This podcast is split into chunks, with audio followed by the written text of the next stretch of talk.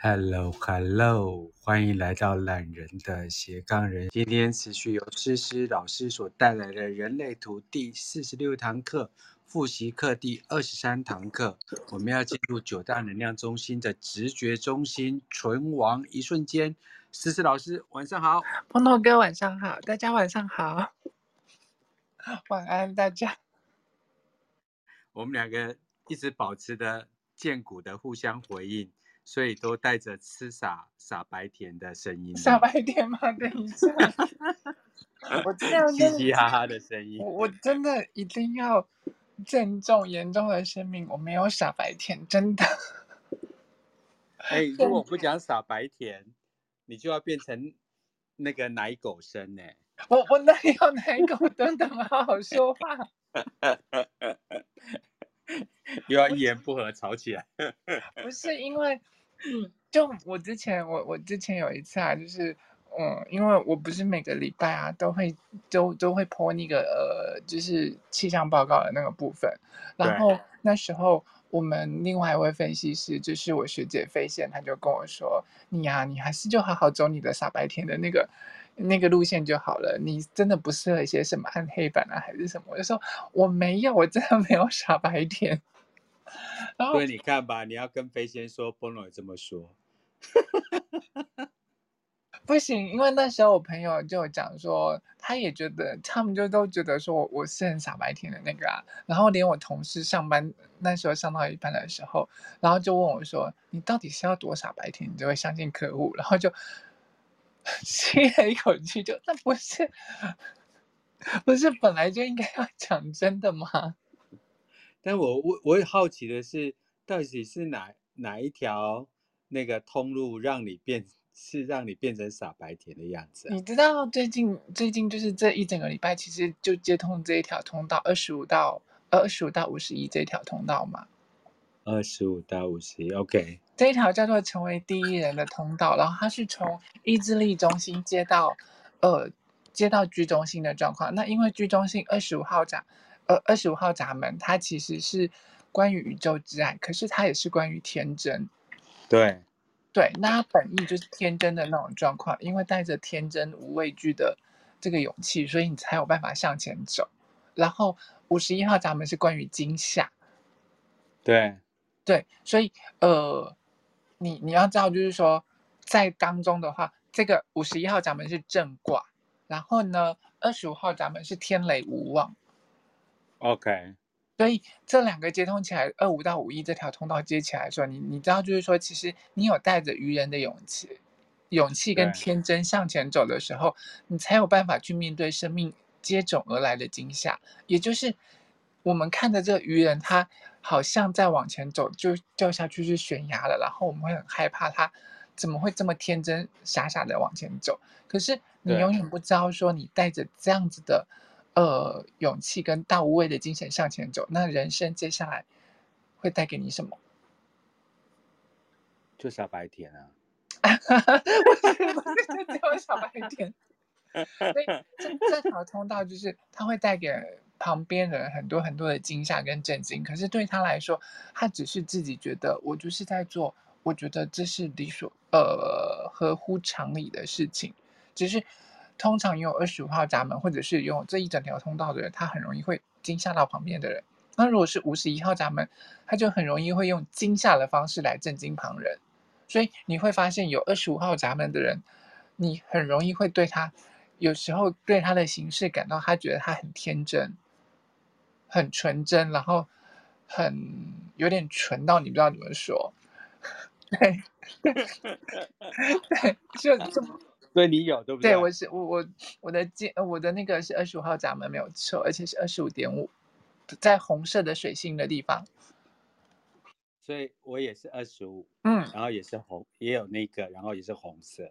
嗯嗯嗯，所以所以我说我们俩都是傻白甜，没错吧？就是，我突然不知道怎么反驳。我刚才本来只想要挖你的坑，所以我先去查一下我的。突然发现我有，我想说，嗯嗯，还是一起跳坑这样子，是不是？对，就好像有一种挖坑给自己跳的感觉。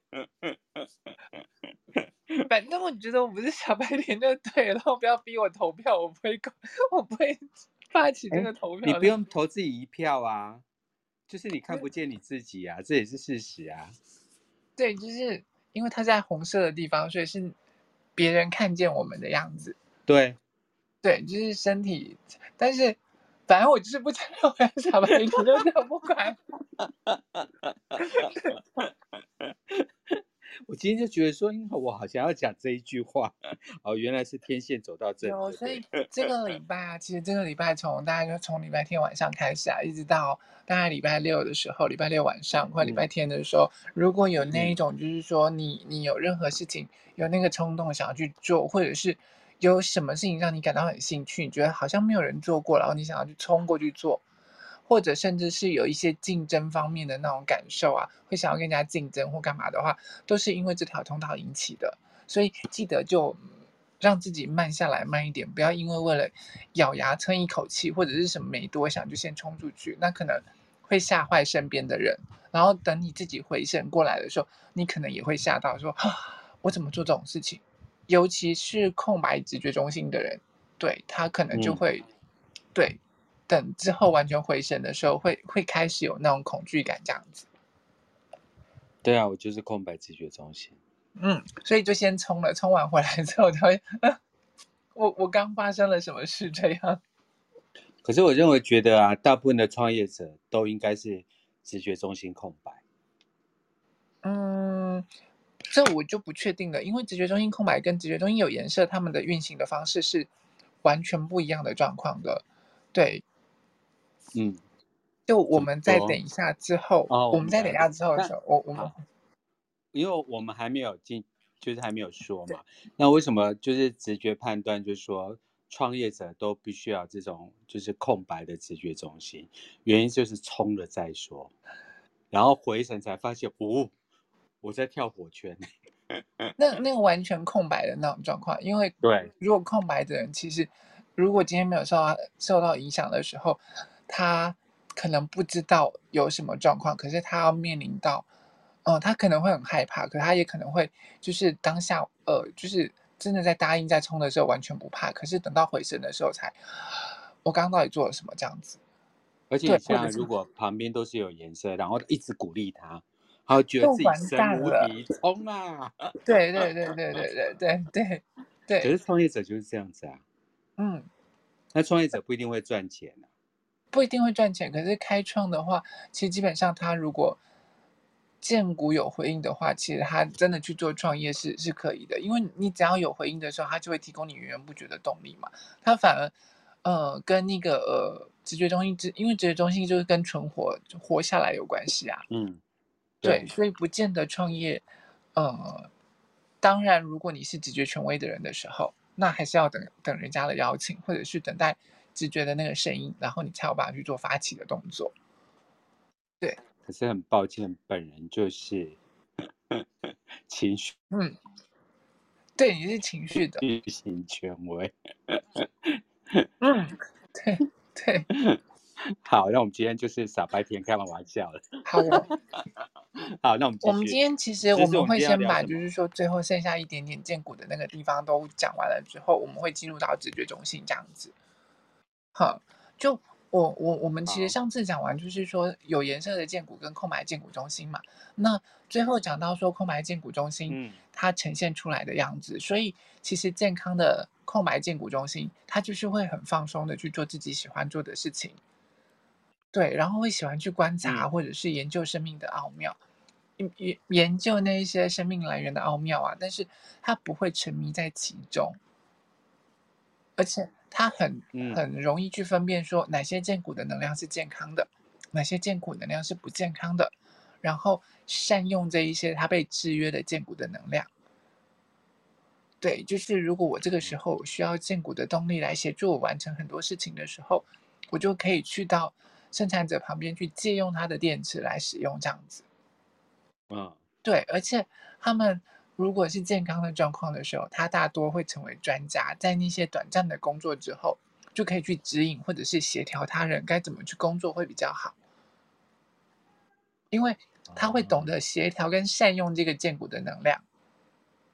对，嗯，然后最重要的一点是，他们会知道什么时候适可而止，然后会知道自己累了就真的累了，要固定好好的休息这样子。OK，嗯，就是用完就去睡，睡完就起来。对，因为你知道空白它会被放大两倍嘛，所以就如果我今天呃已经工作八个小时了，结果我旁边还有另外一个生产者的时候，我会以为我我不不累，然后我就会继续做下去。可是如果他其实他是健康的状况，他会知道说哦，我时间到了，我应该好好休息，我应该要适可而止了，我不能够再继续做下去。所以，如果健康的空白建骨中心，嗯，是比较不会被色诱的。对，你也讲到，就是他会知道适可而止，因为不健康的状况，不健康的他会工作成瘾嘛，再来他就是容易心态成瘾，对，对，就是会过度的过度成瘾，因为尝到了甜头，然后就会一碰触，然后就会觉得哦，好，那那个感觉又来了，然后他就会不知节制的做个不停这样子。对，然后容易沉迷，因为他容易沉迷在荐骨的动力当中，没有办法抽身。就是，就是很多空白荐骨的人，他们很容易会，就是会受到荐骨的那个影响，然后会呈现的样子。因为荐骨的那个动力真的很迷人，就是那种生命的动力。那就性欲啊。对，所以就是，就你你知道，就是工作，我现在有需要做工作，或者是我需要有产出的时候，然后我就会一直不断的借助这些。电池，然后一直不断的让自己一直工作下去啊，然后最后就不自节制的累坏，或者是就就会一直想要做，一直想要做，然后最后就就性爱成瘾，然后就最后就坏掉了这样子。不用了，还是现在有某些职业蛮适合这种成瘾症的人，收入还不错，收入躺着赚这样子吗？对对对对对对对。可是其实上因为。建股中心，因为就我们讲昆达里尼是，嗯，就是七大脉轮，然后就是人类图把它展演成九大能量中心嘛。嗯，其实其实就回到就是我们的生殖轮的部分，它其实上也是创意的来源。呃，是。对，所以如果充分掌握，就是让生殖轮啊，然后就是这附近的这些东西能够获得良好的释放跟滋润啊。其实也是比较不会有，就是女性生理疾病啊，或者是你的创意也是会比较蓬勃的。嗯，因为其实老实说啊，就是荐骨荐骨跟性能量息息相关。那你没有让它疏通了了，你没有呃满足你的性生活的时候，那荐骨它一样还是会，因为能量没有被抒发，那它卡在那边的时候，你慢慢一直不断的跟它失联，它就真的会跟你失联，然后。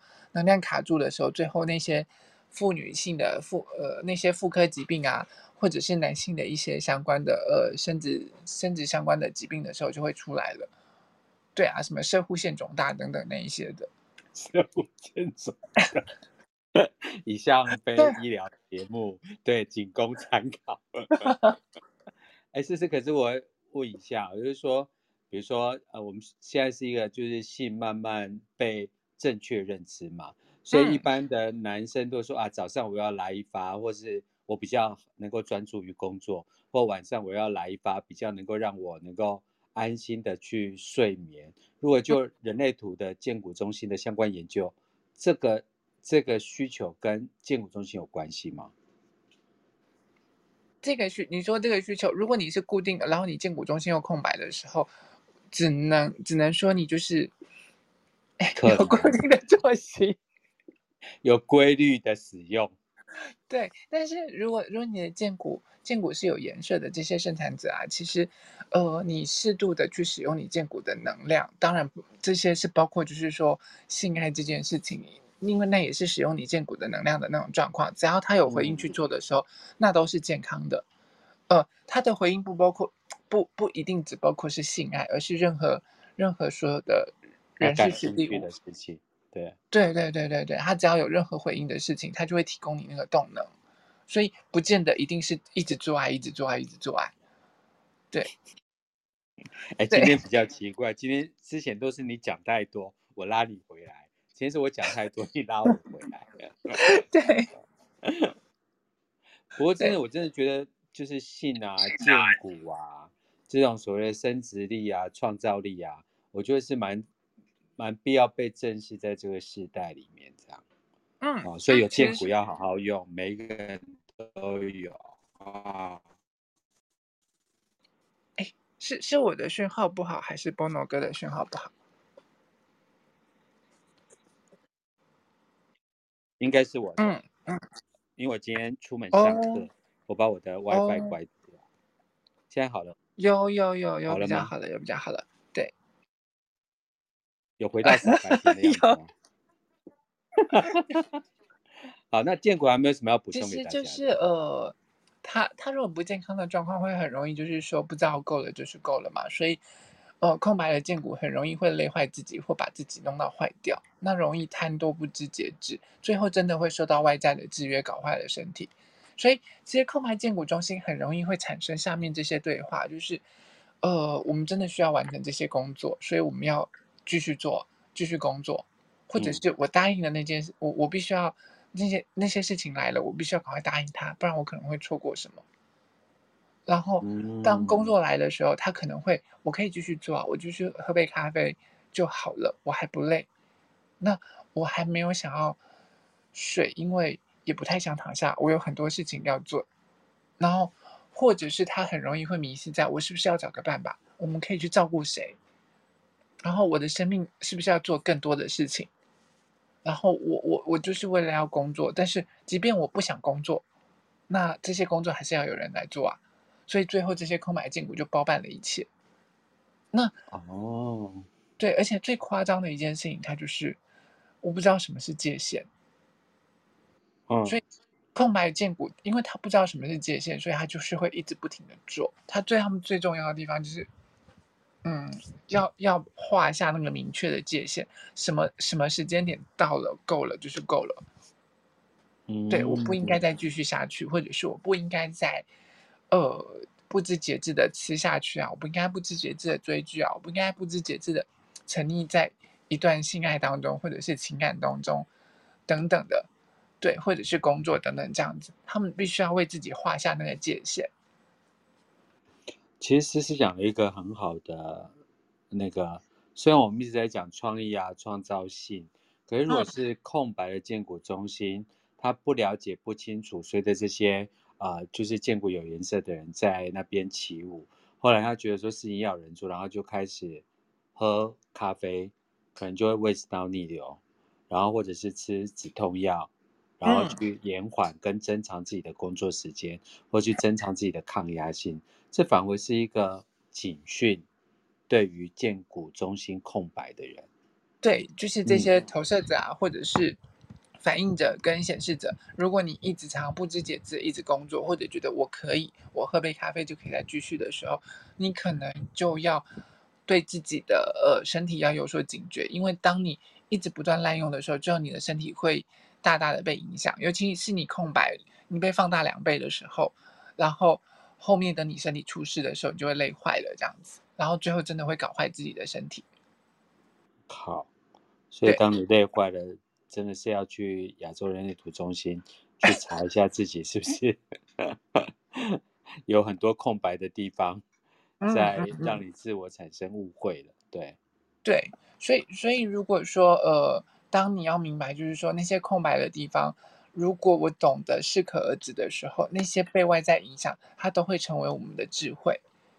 嗯，对，就是因为你会知道，就是说我空白的荐骨，因为我是空白的荐骨，所以我会为我自己设下界限。我明白什么是适可而止，然后当我健康的状况下，我可以善用其他人的荐骨力量。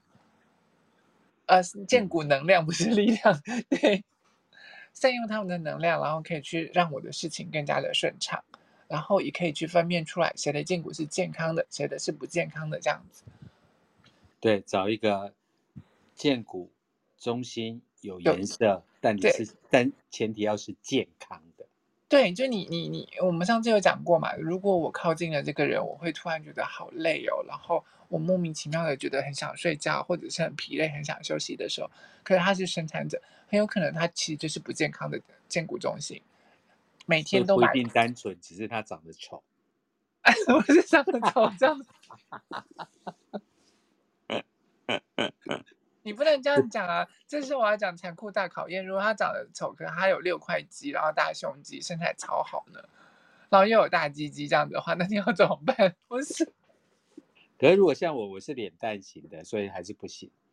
哦，你你知道，就是现在，因为现代人越来越注重就是身材的状况，所以有些人就是说我把脸盖起来，那个光有身材就可以。所以现在其实很多同志圈里面很多。男生如果把身材拿掉了，他可能真的就变成路人；可是脱了衣服就变男神的那一种。可是你是你是属于长相比较重要呢，还是身材比较重要，还是性格比较重要的人？这个要诚实哦。我吗？我我是外貌协会的啊，我是外貌协会。可是外貌又分两种，就是头的这种脸部的外貌，还是身材的这种外貌？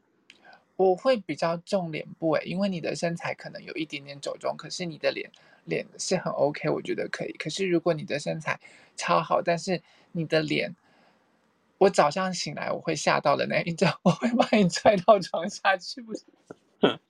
是不是？你看这样需求就很明确啦。可是其实每个人都会不一样，每个每个人有些呃，每个人的审美观不同啦，所以就是。我觉得就是尊重大家啦，对啊，那我我自己很清楚的知道我是属于比较外貌协会，我又不是公开问卷，我就问你个人啊，但是 青菜萝卜各有所需啊，对啊，对对啦，嗯，还要做这种普罗大众的事情，没有没有没有没有，就是我还是会跟他讲说，你人真好，谢谢你，我们只能做朋友，然后我就已读不回，否则你又发人好人卡了。啊！可是已读不回，我觉得很没礼貌哎。对，然后讲出伤人的话，难道就一点？真的吗？我觉得我我我觉得我这样子很有礼貌哎，很有礼貌的发发好人卡，那还是一张好人卡。但但但是，就是如果已读不回的时候，我会觉得还还蛮伤害对方的啊。对啊。哎，你会不会发现有些人就是读不懂好，就是善良的好人卡？就是说，有些人就如果你不直接讲，他真的没有办法感受。会啊，我会直接讲，我会直接讲。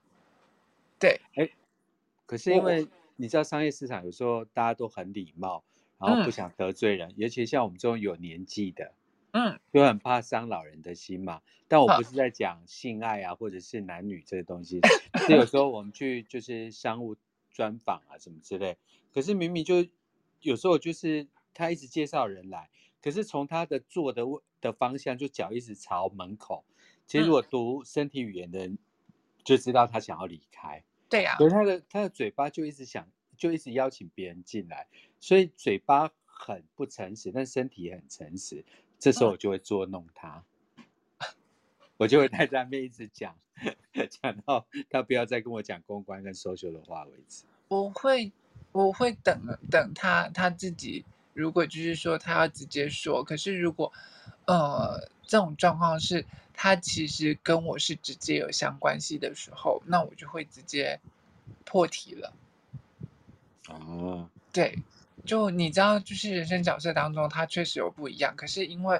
我的人生角色是一四，那我的脑袋层面是一爻，一爻其实做事情它都是很，它是最底层的那个地基的那个部分，嗯，它要求稳固，要求，呃，你知道做房子它就是要安全感，要稳固，所以其实脑袋一爻，呃，脑袋有一的人，他其实是相当粗暴，他都跟你直接来，他是在投直球，他不跟你玩变化球。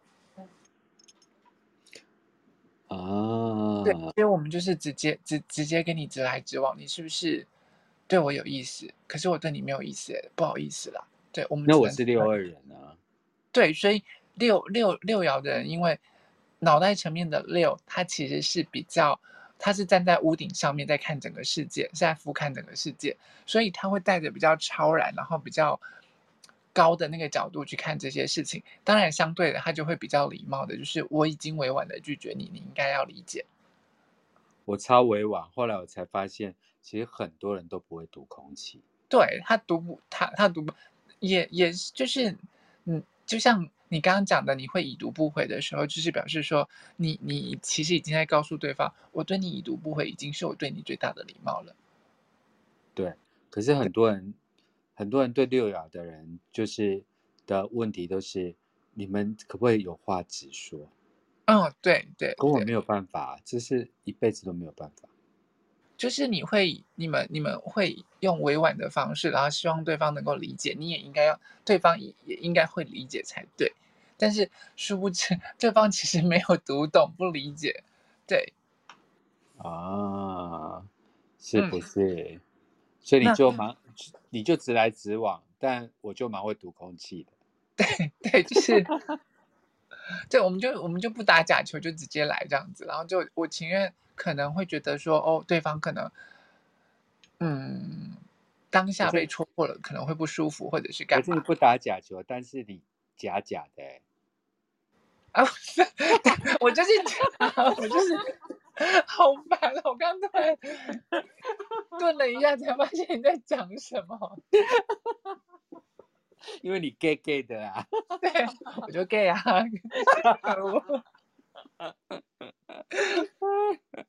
两个白痴在聊天。好，那那个我们会不会这样子？就是荐骨本来只是要补充，结果讲了一整集的干话，这样子。没有没有没有没有，我们没有，我们我们我们要进入到那个接下来的那个直觉中心了。对，好，直觉来吧。对，就其实因为你你看嘛，我们的情绪下来最情绪是最大的一个那个呃最大的最有动能的一个。一个那个电力中心，它又是察觉，又是电力中心，然后荐骨是动力中心嘛，所以这这两个下来的时候，你看情绪情绪完了，然后就是就是荐骨，然后荐骨再下去的时候，就是另外一个察觉中心直觉。那我们人类图当中，我们那时候就有讲过说，我们有三大察觉中心嘛，对不对？对。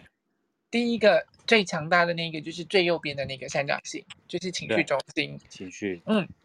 它又带电，然后又又是察觉中心，所以那个电力一来的时候，其实你没有办法察觉到它的那个部分，然后你就会发现说，它其实是最大声的一个察觉中心，小又大声，对，又又吵又大声的那个情绪中心，对，它就是无时无刻不都在发电，所以一旦情绪来的时候，我就会很容易听不到其他其他真的该察觉的事情。然后第二个的话，就是最上方那个。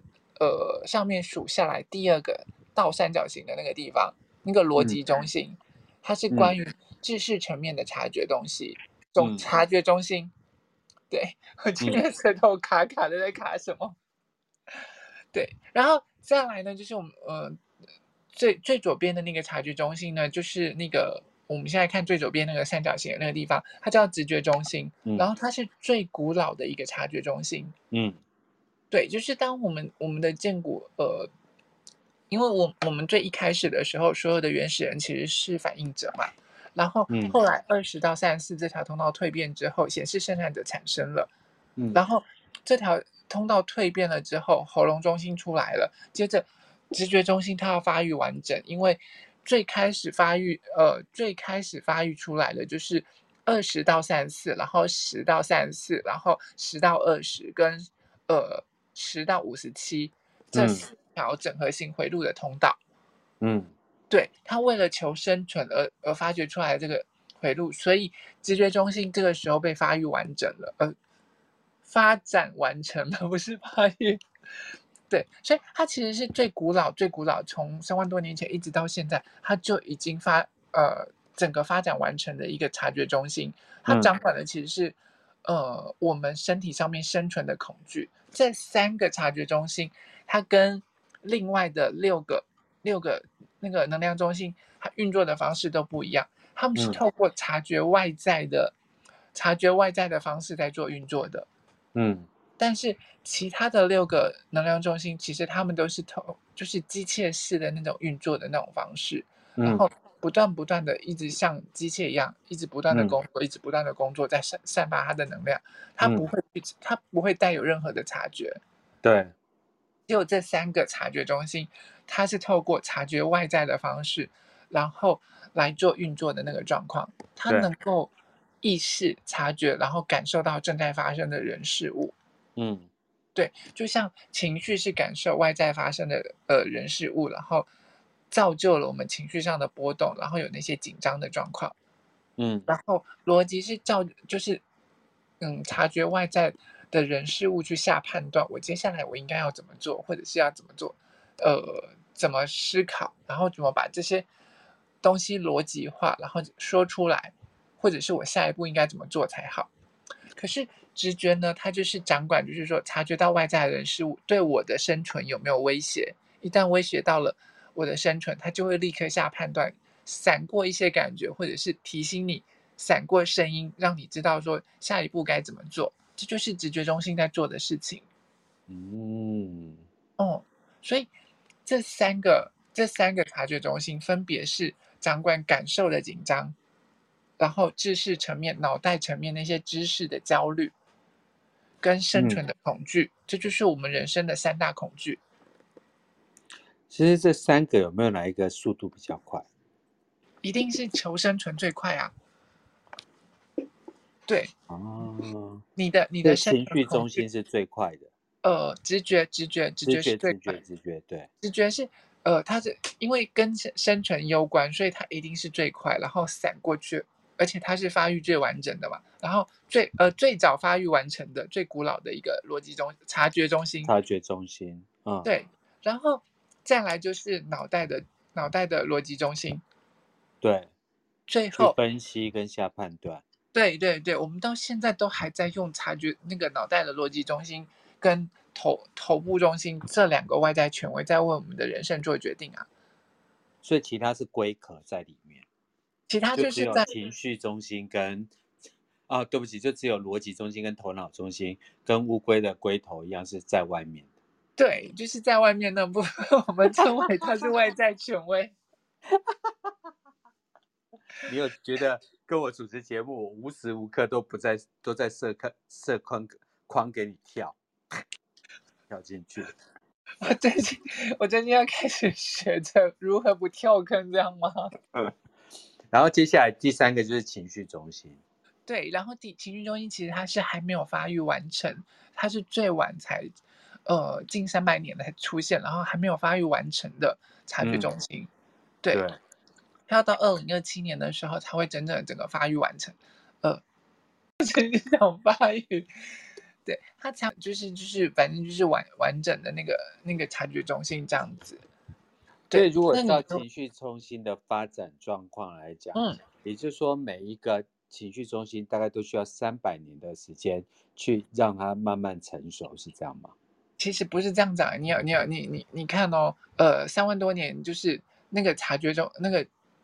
直觉中心，中心，直觉中心，它已经发展了三万三万多年了，然后它能够发展的这么完整，然后从你那个呃克罗龙马人发出现的时候，然后喉咙中心发生蜕变，然后进入了智人时期，逻辑中心开始，呃，逻辑中心开始就是发展，然后发育，整一直到现在也也是一万多年多，呃，几万多年了，然后可是一直到了天王星，我们发现天王星的时候。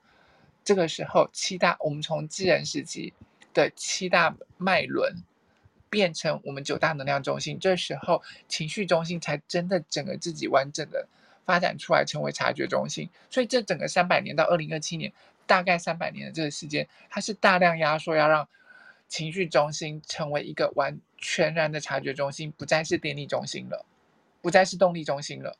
它的发展时间其实是有短短的三百年。所以它是加速完成的。那如果像这样子的话，那逻辑中心花了多少时间呢？逻辑中心我记得就是从呃呃那时候，我要查一下克罗龙马人的时的那个呃时间。哦，所以主要是克罗龙马人。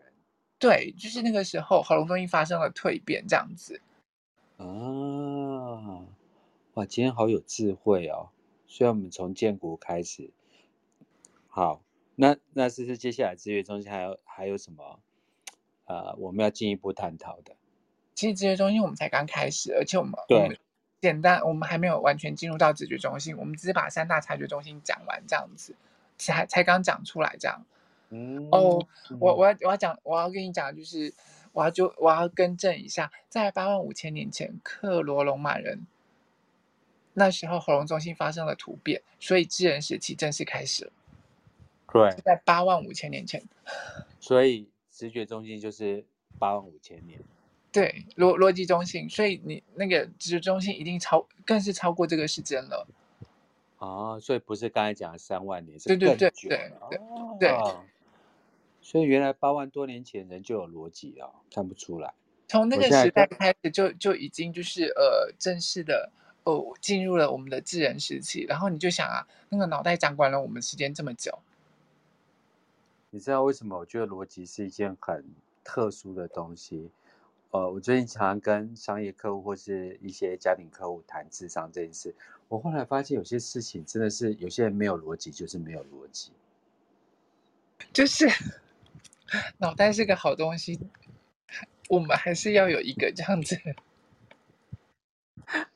对，尤其我用商务讲讲那个所谓的财务报表的时候，我就发现就说。哇，而且因为我有很多就是属于这种创意型的公司啊，所以老板都是那种设计师啊。我才发现哇，原来他们是赔了那么多钱之后才发现他们不适合当老板。我我应该也不适合当老板啦，对。可是你很认份，对，我很我很认真的认份，这样子就是，对，所以嗯，好好好，那到底哪哪一条哪一个闸门，或是哪一个就是哪一条哪一哪哪一爻让你发现说，哎，我真的还不适合这样子？我我我我觉得哪一个爻？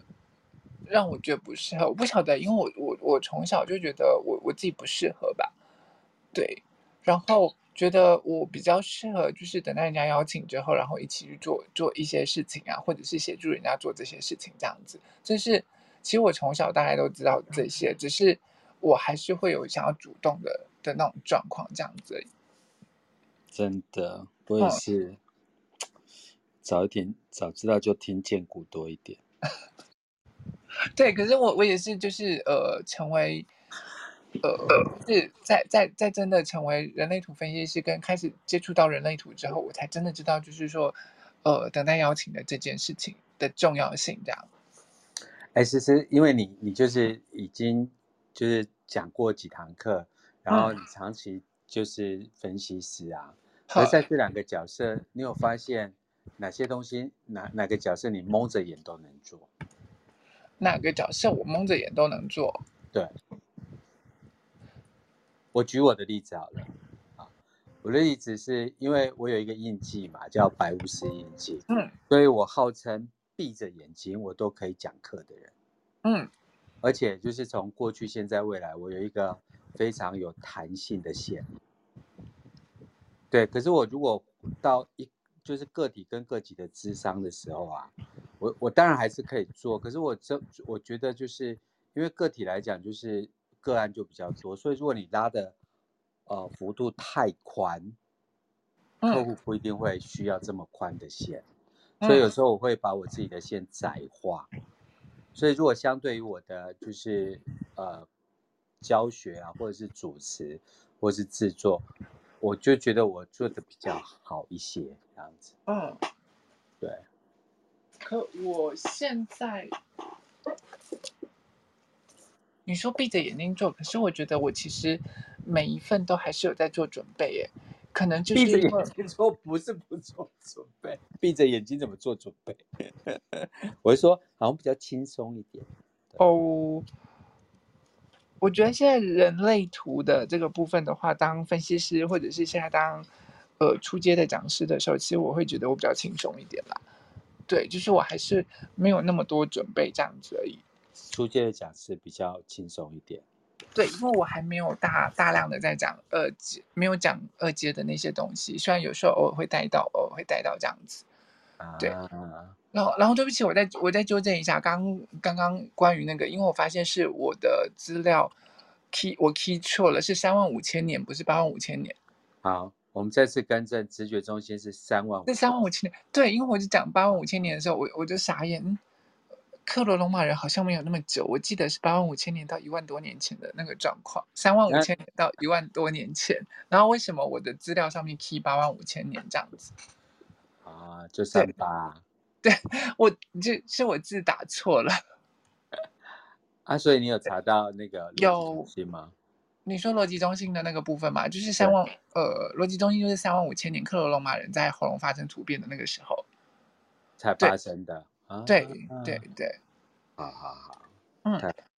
所以其实我们我们拉回来讲的时候，这三大察觉中心，呃，延续波诺哥刚刚讲的那那个故那那那个问题，谁谁的反应最快？当然是直觉中心的反应最快，但是呢，它往往它的它的声音却是最微弱的，因为情绪中心的声音是逻辑中心的两倍。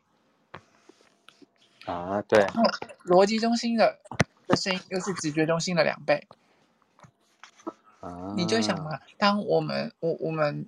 先举个例子来说，当你的生命遭受威胁，或者是你你在路上走，可能没有太大的威胁的时候，对，闪过一个声音，就是跟你讲说买把伞吧，然后你的脑袋就会开始瞬间盖过这些东西，它会开始下判断了。嗯，对，我为什么要买伞？我现在外面看起来就是大晴天啊。对，那大好好好的天气，我为什么要买伞？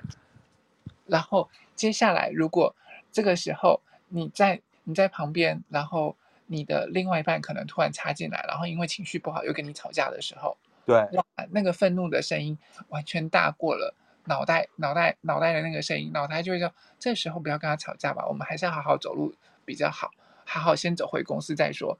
结果呢，就就吵起来了，然后他就盖过了脑袋的那个声音，然后也盖过了直觉的声音。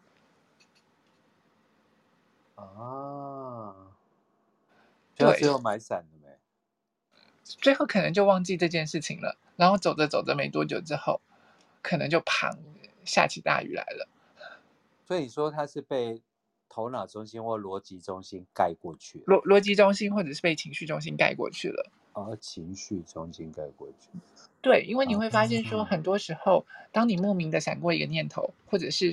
呃，闪过一个声音，或者是闪过一个感受的时候，脑袋很快就就那个零点零零零一秒，它就会插进来，就会介入了，就为什么要这么做？干嘛要这么做？其实我们从就是呃非人类图的领域，我们回来看，就是说会不会是因为人慢慢都已经脱离了危险，嗯，嗯，然后在一个极度安全的状况之下，嗯，所以他慢慢的就被这些。啊，商业也好啊，工业也好的需求的声音，强大的声音给盖过去，就头脑啊，或者是啊，就是逻辑啊，或者是情绪啊的声音给盖过去。嗯嗯嗯嗯嗯，而且人太安逸了，对不对？你你你就会发现啊，当智人时期开启开始的时候，逻辑中心开始发育完整，发展完成了。然后我们整整这三万多年下来的这个时间，我们都是靠大脑在做判断，因为在这个智人时期七大脉轮的这个时期的时候啊，我们是靠着我们的外在权威，我们的脑袋为我们判断什么是危险的，什么是不危险的，然后我该怎么做决定。嗯，所以脑袋的声音是如此的强大，它一定会盖掉，一定会盖过那个那个。求生存直觉的声音，可是直觉中心，它在还没有就是说，呃，它就是逻辑中心发展完成之前的时候，它其实，在古代，你在那个时那个呃原始人时代的时候，你为了要求生存，你可能要非常快速的弓箭拿起来就直接往听到声音，弓箭就拿起来直接往声音的那个地方射，那是相当直觉性的那那种状况，或者是前一秒看见了。看见了，呃，也也不也不一定是看到了，呃，你可能前一秒直觉闪过了一个念头，告诉你往外跳，赶快往右边跳，你就往右边跳，跳完了之后就一头猛兽冲过去。如果你没有跳开的时候，你可能就被撞死了。嗯，没错。所以那个那那那个时代那个那个背景那个原始人的状况，他们是为了求生存，所以直觉声直觉声要那么大，然后他们几乎没有时间可以考虑，因为。那一瞬间就跟你的生死存亡是相关的。我如果一个差错，我可能弓箭拿起来，我就没有办法射到了猎物。我可能晚一步，我可能就会被野猪撞死，或者被恐龙吃掉，对吗？之类的。难怪我们最近都射不太准。对，不会啊，我们中华射电这根枪，那个那个还是很厉害的，对。因为很色就射得准。这不好说。哎，为什么你会谈到射箭队啊？最近有比赛吗？哦，现在呃，好像我们的呃中华的中华的那个呃射箭的还是枪，他们正好出去比赛。然后像呃这一个礼拜，杨永伟也在，也是在比赛的状况。然后好像在澳洲吧，我记得还是在哪里，我忘记了。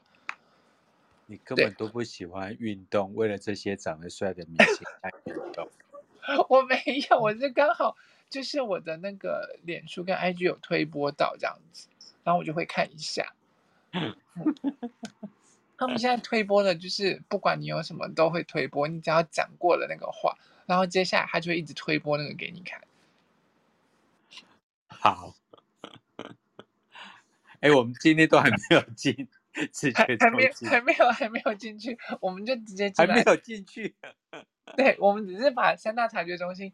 概略的讲过一次，就所以你知道，就是情绪的声音会大于逻辑，然后逻辑的声音又会大过直觉，这样子。我们还在挑逗，就对。对，然后他他其实因为我们刚刚讲了嘛，他直觉中心它是最古老、最完备的那个察觉中心。嗯。然后我们就直接从它对应下来的那些生理器官，因为其实它主要对应的是我们的淋巴系统、脾脏、T 细胞跟免疫系统。哎，大部分人对脾脏在干嘛都搞不清楚哎。脾脏其实它呃，像这些淋巴啊、T 细胞、T 那那部分的 T 细胞跟免疫系统啊，它其实都是在为我们抵抗病毒的那个状况。啊，对，所以其实它是很嗯，它它真的是跟直觉求存啊相关的那个部分啊，然后它其实嗯也是在。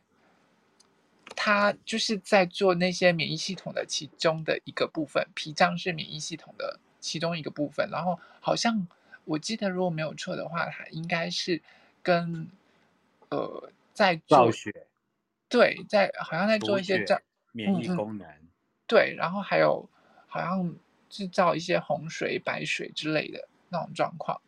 哦，脊髓，嗯，嗯哼哼哼哼。对，所以它主掌的都是这一些关于，就是说淋巴啊，然后免疫的这个部分。对，然后它其实就是来保护我们的身体，因为你知道，像这些淋巴系统啊，它，嗯，这些淋巴或者是免疫系统啊，它其实是在对抗外来的病毒。一旦你你生病的时候，这时候这些细胞啊，白血球啊，它就会开始去攻击攻击这一些病毒啊，然后在你的身体里头产生那些呃。作用，然后你就会发现，你可能喉咙痒痒的，会开始想要咳嗽啊，或者是开始发烧啊，等等的那些，其实都是因为你的淋巴系统跟免疫系统在跟病毒作战。嗯嗯，然后他们也是透过这样子免疫系统的方式来保护我们的人体。嗯，所以它对应的其实就是掌管我们的直觉意识，掌管我们的健康，掌管我们的免疫系统。然后它对应掌管的是我们对于生存的那些恐惧。对耶，如果谈免疫系统，这个“免疫”这两个字来讲，它真的是属于那种，就直觉啊，还有存亡一瞬间这种保护的感觉耶。嗯嗯嗯嗯嗯。嗯，所以这个直觉察这个察觉中心，其实它就是为了要保护我们的生存下去，然后所以印出来最古老的这个察觉中心，而且它还有另外一个作用，就是。它其实是会稳定净化我们身体里面的毒素，还有那些负面的振动频率。嗯，对，你看嘛，其实像这些免疫系统啊，它是在呃为你做一些保护你身体，然后净化、攻击这些病毒，然后让再把这些排掉，让你能够健康起来。然后包括身体里头这些毒素的话，也是会透过这一些呃淋巴系统啊，慢慢的排掉。你。你就会发现那些遍布在我们身体里头的那些淋巴系统啊，甚至很多毒素，慢慢的它刚发出来的时候，它会透过你的皮肤慢慢发出来。嗯，对，然后不然就是淋巴系统的那个部分代谢出这一些毒素的那个状况。嗯，然后如果我们长时间处在那些负面的呃震动的状况下的时候，你就会发现你的免疫力会越来越低下，越来越低落的状况就是这样子。嗯嗯，所以。嗯，其实这些直觉意识啊，它它除了掌管对我们生存的恐惧之外呢，它也是维持稳定我们心情开朗啊、欢笑啊，然后那些自发性跟我们那些胆量的来源。嗯，对，所以如果你的健、你的直觉意识是健康状况下的时候啊，你才能够就是说保持，应该说，哦，你看像我们身心灵、身心灵的部分，当你的身体。身体你有睡饱，然后你的身体免疫力达到一定程度的时候，你的心情情绪大起大落的状况下，它呃多少还是能够支撑你在那里。然后你可能会因为心情的开朗啊、欢笑啊，然后会让你有一些自发去做一些事情。可是当你很很长长时间处在低频率的时候，你就会发现你的身体会受到这些影响，然后你的免疫系统就会开始慢慢的低下。嗯。而且直觉会是跟我们的那些胆量相关来源是有关系的，对，嗯，然后，其实它在运作的方式是透过恐惧，察觉那些恐惧在做运作。OK，嗯，在每我们我们的直觉中心当中，它每一个闸门都代表了一种恐惧，但是我们就不会细讲说。呃，它哪个闸门代表的是什么恐惧的意思啊？什么恐惧？我我们就不会在这边做细讲的状况了。对，好，嗯嗯，它每一个闸门都代表的是一个恐惧的那种状况。然后我的直觉没有一个闸门的话，都是代表，呃，我恐惧某个东西，但是也因为我恐惧的那这件事情的时候，就会对于它有一个出口，然后我要怎么去克服这些恐惧这样子。所以，当你的、嗯、你你的身体会。会对于某些事情感到抗拒的抗拒，它是其实是一个一个瞬间，因为它是源于当下的那个察觉，所以你常常会莫名觉得是一些预感或者是一些察觉。对，我是预感。嗯，然后有些人就会说我空白了直觉中心，可是很多时候我也觉得我的预感很准，或者是我的直觉很准。我就要跟你讲说。那那可能是因为你受到外在旁边的人的影响，或者是受到天上星星的影响，而导致你那个瞬间常常会觉得，哎，我直觉好像有很准的那种状况。我们所谓直觉求生存的那个部分，跟你瞬间看到那个第六感的那个状况，其实是是不一样的。嗯，我们没有谈到第六感的那个部分，大家可能要区分清楚，因为很多人常会问我说，啊，那第六感真跟直觉有有一样吗？不一样。第六感可能会为你预知一些事情，或者是，但是他不会为你预知到说你接下来下一刻可能会发生危险，或者是，呃，可能会被车子撞到，或者是你可能接下来下一刻可能就会下大雨之类的这些没有。可是直觉它是关于你生存的状况，所以它只会闪过一个声音，嗯，或者是一个感受。它因为它要确保你能你的人生、你的身体可以在安全当中继续前进。对。所以他会用当下的一些声音，或者是念头，或一闪而逝的，嗯，anyway，就是你可能我我莫名其妙走着走着，突然看到了一把伞，然后对那把伞好像有一点感觉，还是怎么样？可是那个感觉可能就是一瞬间就闪过去了。对，或或者像我刚刚一开始提的，就是走着走着突然闪过一个念头，带一把伞吧，买一把伞吧，可是你就不知道为什么。我我觉得这个东西，我用一个角度，然后就是试试你看看，就是说，我觉得呃，第六感是只是一种察觉，但直觉中心是为了保护你的身体安全，让你活着。可第六感不一定是跟身体的生存有关呢、啊，嗯，对不对？察觉不是一定，呃，就是第六感不一定是跟身体的察觉有关呢、啊，嗯嗯嗯，对不对？我察觉，但是是为了保护我的生命安全，对。对不对？对，这是直觉的那个部分，因为他他就是透过非言语的认知跟了解来来来去提醒我们这样子。对，嗯，然后他的声音其实是通常都是一闪，我我会讲声音或者是感受或者是念头，它通常都是一闪而逝，就一瞬间咻一下，叮的一声就不见了。对，对，所以其实这些直觉中心呃直觉中心权威的人。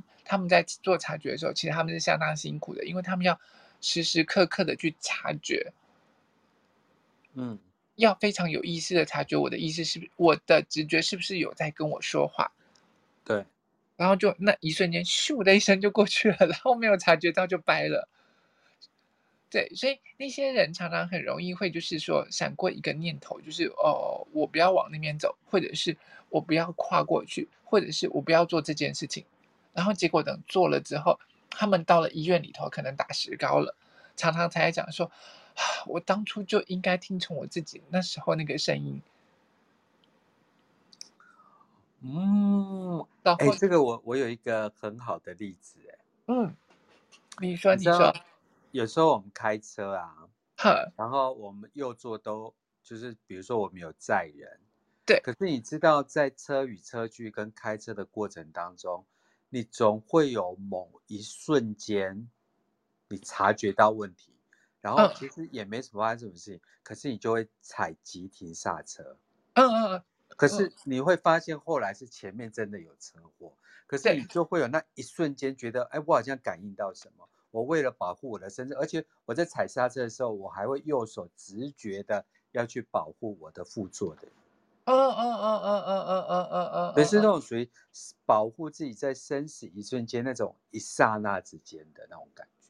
对，可是你可能会莫名其妙不知道为什么我做出了这个举动，或者是对，因为他他就是直觉就是源于求存的那种那种恐惧，所以他就会就那个当下。他察觉到了那个东西的时候，他就会立刻给你一些反应。可是你要不要相信他而已？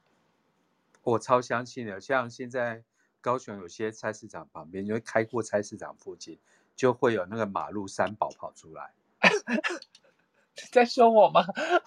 没有，那个阿姨真的是很恐怖哎。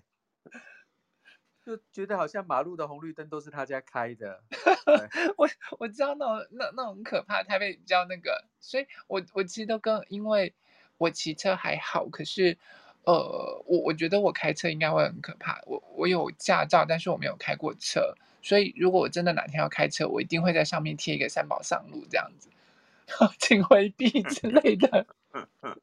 你直接会被打电话叫警察，危险驾驶吧？可以叫帅的来吗？不是，这要付费哦。干嘛这样？哎、欸，现在你有时候付费，你也找不到帅的吧？不会啊，现在台北不是蛮多帅的警察吗？对啊，而且。不不止台北啊，就是台湾有不少帅的警察，还是帅的，都是因为，呃，被报上报上了新闻之后，然后就变网红这样，然后他们就不去当警察了。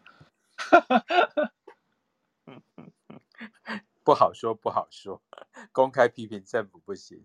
你这样一讲，好像很多医生都不干医生，都去做医美的感觉。呃，还是有啦，但是其实现在目前比较轻松、比较好赚的医生。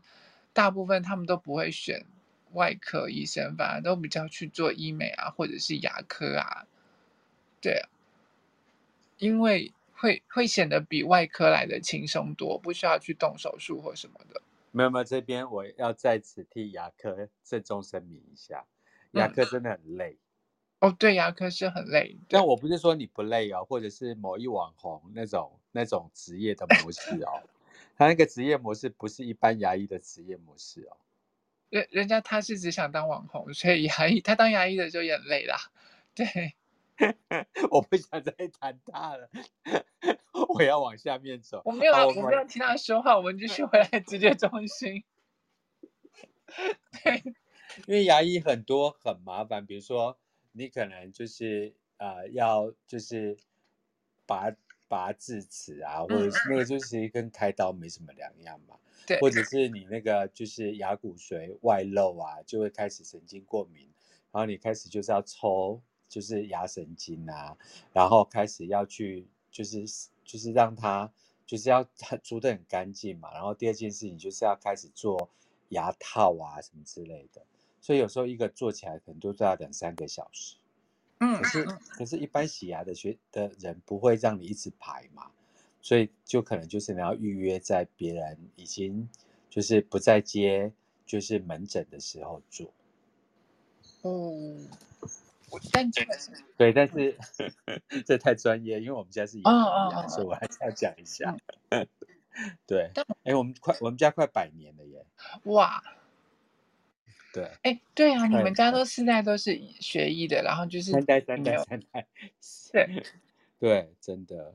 对，然后就只有你没有没有走医医学的这个地方。对啊，在我们家不是医生就是畜生呢。哎，是不是？等一下，哪个哪哪个畜生那么成功？你可以跟我好说一下吗？你 能告诉我做畜生可以做这么成功吗？本人就不是医生，但我就是畜生。我我的我就想，我就问哪个畜生可以做的这么成功，还可以赚钱的？哎，我们两个今天聊好开哦。我们来到九点钟的直觉中心，还在外面做前戏的过程。我我们才刚讲完那些直觉意识的那个部分。对对，三大察觉中心，对。好，好，我们刚好来到九点。我我下次我一定努力把直觉中心讲完的。对。好，我们每次都很努力。对，我们每次都很持久的做了两三集。对。我我希望可以不要做那么多集，要拖到三集这样子。对，好，那我们现在时间来到九点零一分，再次谢谢思思老师，还有 Clubhouse 的每个喜欢思思老师还有人类图的听众。那我等下呢就把它下载下来，放在呃 Podcast，对，再提供给大家参考。再次谢谢思思老师，也谢谢大家，拜拜。谢谢波诺哥，谢谢大家今天晚上的收听，大家拜拜。谢谢收听两位傻白甜，好，拜拜，拜拜，拜拜，拜拜。